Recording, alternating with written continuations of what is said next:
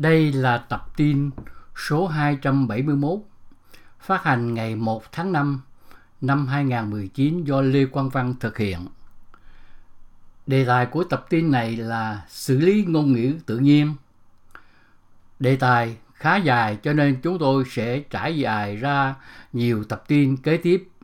Trong phần này chúng tôi trình bày về xử lý ngôn ngữ tự nhiên với phần giới thiệu tổng quát. Sang phần 2 chúng tôi sẽ trình bày việc xử lý ngôn ngữ tự nhiên trong quá khứ và kế tiếp là chúng tôi sẽ trình bày tiếp những phát hiện tiên tiến nhất đưa xử lý ngôn ngữ đến một ứng dụng thật là tuyệt vời mà chúng ta đã biết ngày nay.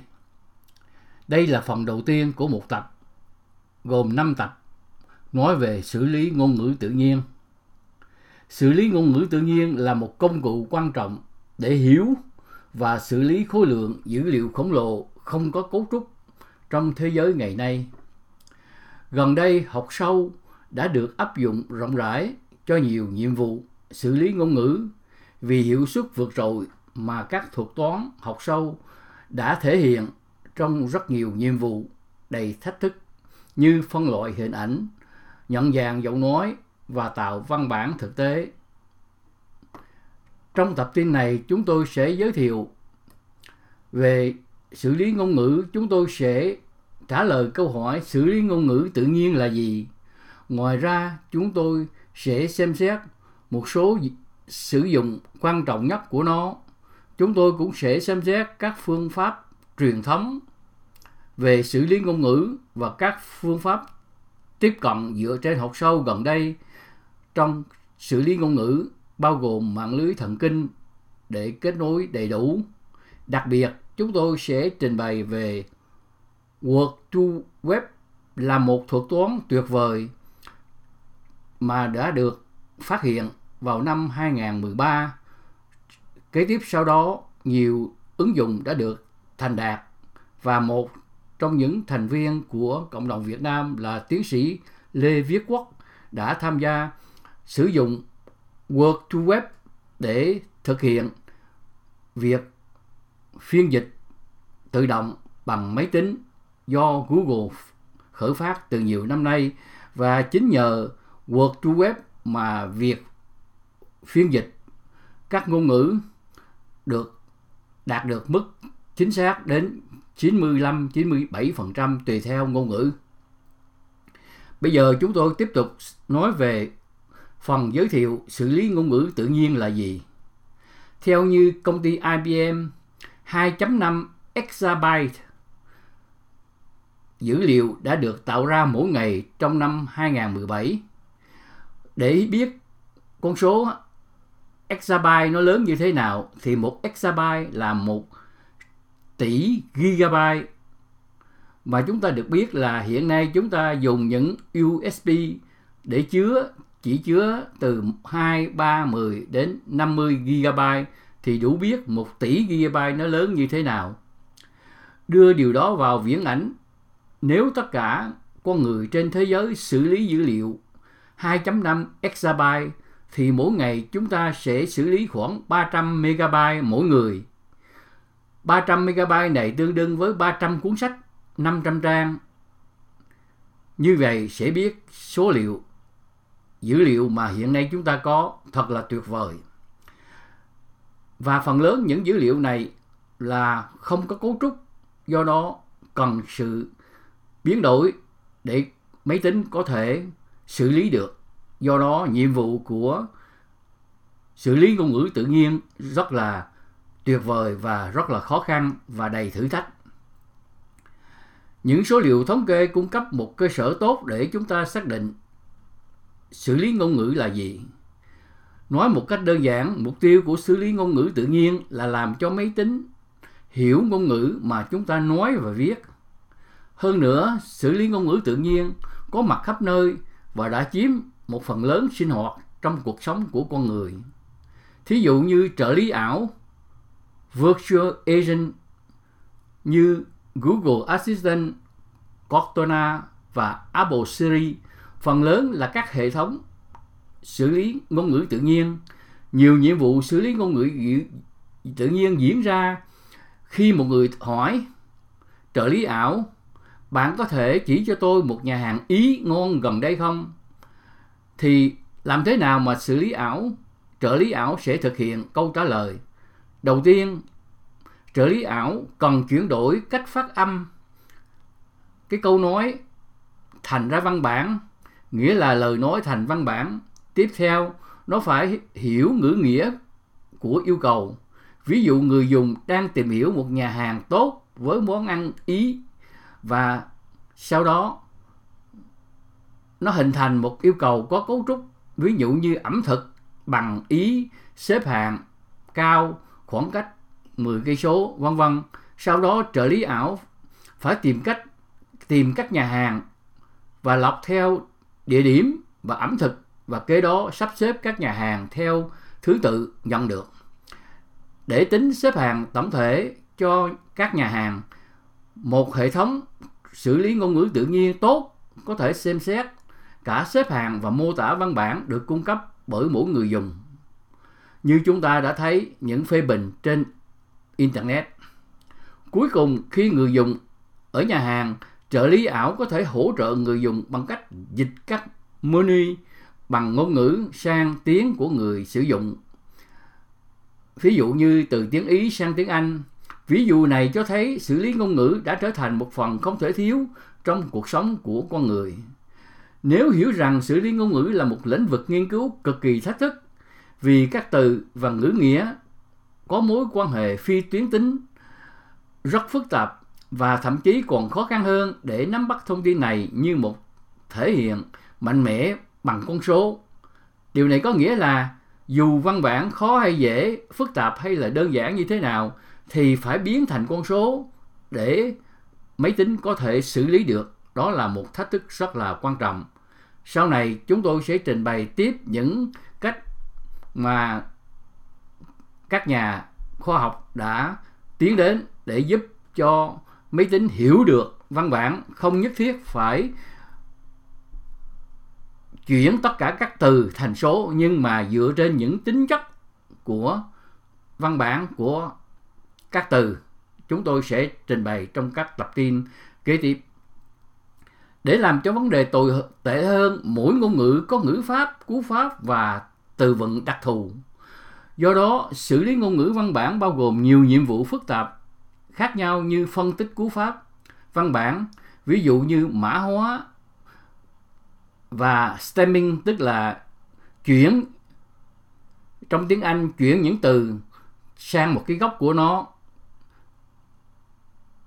Thí dụ như mã hóa là mã hóa, tức là biến thành những con số để cho máy tính có thể hiểu được.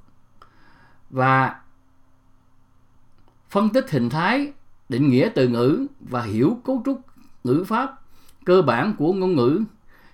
Chẳng hạn như trong hai câu, I went to the bank tôi đi đến ngân hàng và I walked along the river bank tôi đi dọc theo bờ sông cái chữ bank này trong hai câu này có hai nghĩa hoàn toàn khác nhau. Để phân biệt hoặc loại bỏ sự mơ hồ của từ bank chúng ta cần hiểu ngữ cảnh mà từ đó đang được sử dụng học máy đã trở thành một yếu tố quyết định của xử lý ngôn ngữ tự nhiên, giúp hoàn thành các nhiệm vụ nói trên thông qua các máy tính. Bây giờ chúng ta xét đến nhiệm vụ xử lý ngôn ngữ tự nhiên. Xử lý ngôn ngữ tự nhiên có vô số các ứng dụng trong thế giới thực. Một hệ thống xử lý ngôn ngữ tự nhiên tốt là hệ thống thực hiện nhiều nhiệm vụ khi bạn tìm kiếm thời tiết hôm nay trên Google hoặc sử dụng Google Translate, Google dịch để tìm hiểu cách nói How are you? Bạn có khỏe không? Bằng tiếng Pháp, bạn đưa ra một tập hợp con của các nhiệm vụ như vậy trong xử lý ngôn ngữ tự nhiên. Chúng tôi sẽ liệt kê một số nhiệm vụ phổ thông phổ biến nhất ở đây và tập tin này bao gồm hầu hết các nhiệm vụ sau. Thứ nhất, là mã thông báo tokenization. Mã thông báo là nhiệm vụ tách một văn bản thành các đơn vị nguyên tử, đơn vị có ý nghĩa, tức là các từ. Mặc dù có vẻ tầm thường, việc token hóa là một nhiệm vụ quan trọng. Ví dụ trong ngôn ngữ Nhật Bản, các từ không được phân cách bằng dấu cách, tức là cái khoảng trống giữa hai từ, cũng như dấu chấm câu. Tiếng Trung cũng vậy, nhưng mà tiếng Việt thật là tuyệt vời, có được cách cấu trúc cũng giống như tiếng Anh, cho nên rất dễ tạo ra mã thông báo. Cái thứ hai là định hướng ý nghĩa từ ngữ Word sense disambiguation là nhiệm vụ xác định nghĩa chính xác của một từ. Ví dụ trong câu nói, The dog bark at the mailman là con chó, sủa, và khi người đưa thư đi ngang và tree bark is something used as medicine. Vỏ cây đôi khi được sử dụng làm thuốc. Hai cái chữ bark B-A-R-K trong hai câu này có hai nghĩa khác nhau. Việc định hướng ý nghĩa từ ngữ rất quan trọng cho các nhiệm vụ như trả lời câu hỏi. Tính chất thứ ba là nhận dạng thực thể được đặt tên. Thập phần này cố gắng trích xuất các thực thể, thí dụ như người, vị trí và tổ chức, từ một phần nhất định của văn bản hoặc ngữ liệu văn bản. Kế tiếp là gắn thể từ loại. Gắn thể từ loại là nhiệm vụ gắn thể từ loại cho các từ thí dụ như từ đó là danh từ hay là động từ hay là túc từ, hay là trạng từ, vân vân. Và nhiệm vụ kế tiếp là phân loại câu tóm tắt, phân loại câu hoặc tóm tắt. Có nhiều trường hợp sử dụng như phát hiện thư rác, bài viết tin tức, phân loại phân loại bài viết tin tức và xếp hạng đánh giá tài sản. Phần kế tiếp là tạo ngôn ngữ. Trong tạo ngôn ngữ, một mô hình học tập được đào tạo với văn bản. Ví dụ, thế hệ ngôn ngữ có thể tạo ra câu chuyện khoa học viễn tưởng hoàn toàn mới bằng cách sử dụng các câu chuyện khoa học viễn tưởng hiện có và đã được dùng để đào tạo nó. Kế tiếp là trả lời câu hỏi các kỹ thuật. Trả lời câu hỏi có giá trị thương mại cao và các kỹ thuật như vậy được tìm thấy ở nền tảng của chatbot và virtual agent như Google Assistant và Apple Siri. Chatbot đã được nhiều công ty áp dụng để hỗ trợ khách hàng. Chatbot có thể được sử dụng để trả lời và giải thích các mối quan tâm đơn giản của khách hàng. Ví dụ như thay đổi một cái gói di động hàng tháng của khách hàng có thể được giải quyết mà không cần sự can thiệp của con người. Và cuối cùng là dịch máy Dịch máy là nhiệm vụ chuyển đổi một câu cụm từ từ một ngôn ngữ nguồn, ví dụ như là tiếng Đức sang ngôn ngữ đích, thí dụ là tiếng Anh. Đây là một nhiệm vụ rất khó khăn vì các ngôn ngữ khác nhau có cấu trúc hình thái rất khác nhau. Có nghĩa là nó phải là một sự biến đổi một đối một. Hơn nữa, mối quan hệ giữa các từ giữa các ngôn ngữ có thể là một chiều, một một hay là nhiều nhiều Điều này được gọi là vấn đề căn chỉnh từ Word Alignment Problem trong dịch máy tài liệu. Cuối cùng, để phát triển một hệ thống có thể hỗ trợ con người thực hiện các công việc hàng ngày, ví dụ như chatbot hay là trợ lý ảo, những nhiệm vụ này còn được thực hiện cùng nhau như chúng ta đã thấy trong ví dụ. Trước đây, nơi người dùng hỏi, Can you show me a good Italian restaurant nearby? Bạn có thể chỉ cho tôi một nhà hàng Ý ngon gần đây không? Một số nhiệm vụ xử lý ngôn ngữ tự nhiên khác nhau, chẳng hạn như chuyển đổi một số nhiệm lời nói thành văn bản, phân tích ngữ nghĩa và tình cảm, trả lời câu hỏi và dịch máy cần phải được hoàn thành cùng lúc với nhau. Để hiểu các nhiệm vụ khác nhau trong xử lý ngôn ngữ tự nhiên, bây giờ chúng ta hãy chuyển sang tìm hiểu cách chúng ta có thể giải quyết những nhiệm vụ này với sự giúp đỡ của máy tính. Trước khi đi tới những phương pháp tiền tiến, tiền tiến mà hiện nay chúng ta mới phát hiện trong vòng 3-4 năm gần đây, chúng ta hãy xét lại những phương pháp truyền thống để xử lý ngôn ngữ tự nhiên. cách tiếp cận truyền thống cổ điển để giải quyết xử lý ngôn ngữ tự nhiên là một chuỗi tuần tự của một số bước chính và do đó là một cách tiếp cận thống kê. Khi chúng ta xem xét kỹ hơn về mô hình học tập xử lý ngôn ngữ tự nhiên truyền thống, chúng ta sẽ có thể thấy một tập hợp các nhiệm vụ riêng biệt đang diễn ra, chẳng hạn như xử lý dữ liệu bằng cách xóa dữ liệu không mong muốn, tức là những cái từ không quan trọng như là loại từ hay là đại danh từ hay là trong tiếng Anh chữ giờ, chữ e, chữ n là những từ đó vô nghĩa cho nên trước khi đó phải tiền xử lý tức là loại bỏ những cái từ đó gọi là stop work.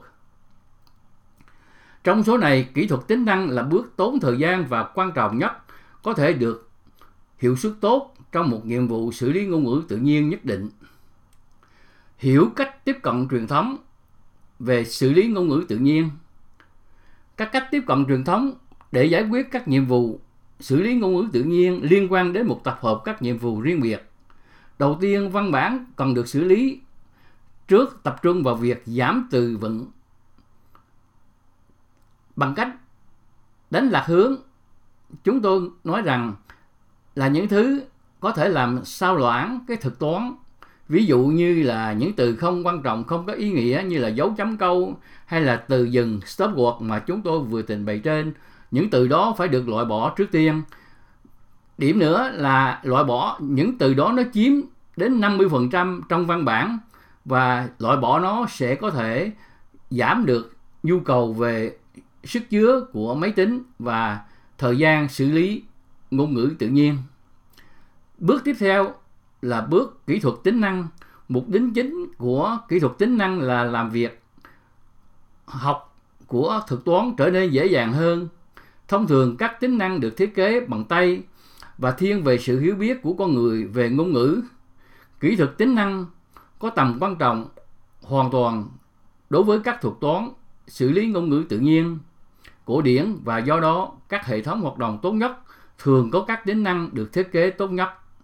Ví dụ đối với các tác vụ phân loại tình cảm, bạn có thể biểu diễn một câu bằng câu phân tích cú pháp và gán nhãn dương tính tức là thuận, âm tính tức là không thuận và trung tính tức là không có ý kiến gì cả. Ngoài ra, giai đoạn kỹ thuật tính năng có thể sử dụng các tài nguyên bên ngoài như là trường hợp WordNet mà chúng tôi sẽ trình bày kế tiếp sau đây.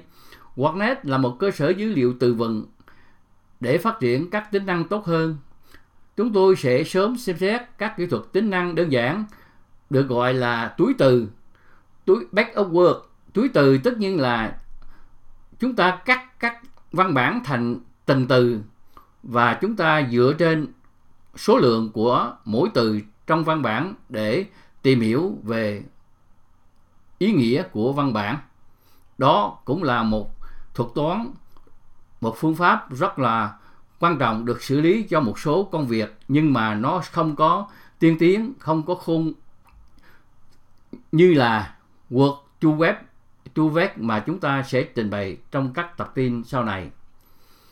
Kế tiếp, thuật toán học tập để thực hiện tốt nhất nhiệm vụ đã cho bằng cách sử dụng các tính năng thu được và tùy chọn các tài nguyên bên ngoài, ví dụ đối với các tác vụ tóm tắt văn bản, một từ điển đồng nghĩa có chứa các đồng nghĩa của các từ có thể là một nguồn tài nguyên bên ngoài tốt. Cuối cùng dự đoán xảy ra. Dự đoán là đơn giản, là nơi bạn sẽ cung cấp đầu vào mới và có được nhãn dự đoán bằng cách chuyển tiếp đầu vào thông qua mô hình học tập. Đây là tập tin số 220, 271 trình bày về xử lý ngôn ngữ tự nhiên phần 1 chúng tôi nói về giới thiệu tổng quát về xử lý ngôn ngữ tự nhiên. Trong tập 1 này chúng tôi trình bày về những phương pháp xử lý ngôn ngữ tự nhiên truyền thống. Trước khi chấm dứt, chúng tôi trình bày sự hạn chế của phương pháp truyền thống. Hãy liệt kê một số nhược điểm chính của phương pháp xử lý ngôn ngữ tự nhiên truyền thống vì điều này sẽ đặt nền tảng tốt để thảo luận về động lực của học sâu và của Work to Work mà chúng tôi sẽ trình bày sau này. Điểm thứ nhất, bất lợi thứ nhất là các bước tiền xử lý được xử lý sử dụng trong xử lý ngôn ngữ tự nhiên truyền thống buộc phải đánh đổi thông tin có khả năng hữu ích được nhúng vào văn bản thí dụ như dấu câu hay là thông tin về động từ để làm cho việc học khả thi bằng cách giảm số lượng từ vựng mặc dầu tiền xử lý vẫn được sử dụng trong các giai đoạn dựa trên học sâu hiện đại nhưng nó không quan trọng bằng quy trình làm việc truyền thống do khả năng đại diện lớn của mạng sâu. Yếu điểm thứ hai là kỹ thuật tính năng cần phải được thực hiện bằng tay. Để thiết kế một hệ thống đáng tin cậy, các tính năng tốt nhất cần được phát minh. Quá trình này có thể rất tẻ nhạt vì các không gian tính năng khác nhau còn được khám phá rộng rãi. Ngoài ra, để khám phá hiệu quả các tính năng mạnh còn có chuyên môn về lĩnh vực. Có thể khó tìm được các chuyên gia cho một số tác vụ xử lý ngôn ngữ tự nhiên nhất định. Và cuối cùng cần phải có một nguồn tài nguyên bên ngoài khác nhau để có thể hoạt động tốt và không có nhiều tài nguyên miễn phí các tài nguyên bên ngoài như vậy thường bao gồm thông tin được tạo thủ công, được lưu trữ trong cơ sở dữ liệu lớn, tạo cho một tác vụ cụ thể có thể mất vài năm, tùy thuộc vào mức độ nghiêm trọng của tác vụ. Đó là ba yếu điểm của phương pháp truyền thống xử lý ngôn ngữ tự nhiên. Điều đó nói lên sự tiên tiến và sự tinh xảo của những học thuật mà chúng ta vừa phát hiện trong vòng 5-10 năm gần đây, trong đó có work to Vec mà chúng ta sẽ trình bày. Trong tập tiên kế tiếp, chúng tôi sẽ trình bày xử lý ngôn ngữ tự nhiên với các thí dụ dùng cho tiếng Việt. Mong các bạn đón nghe. Xin cảm ơn các bạn.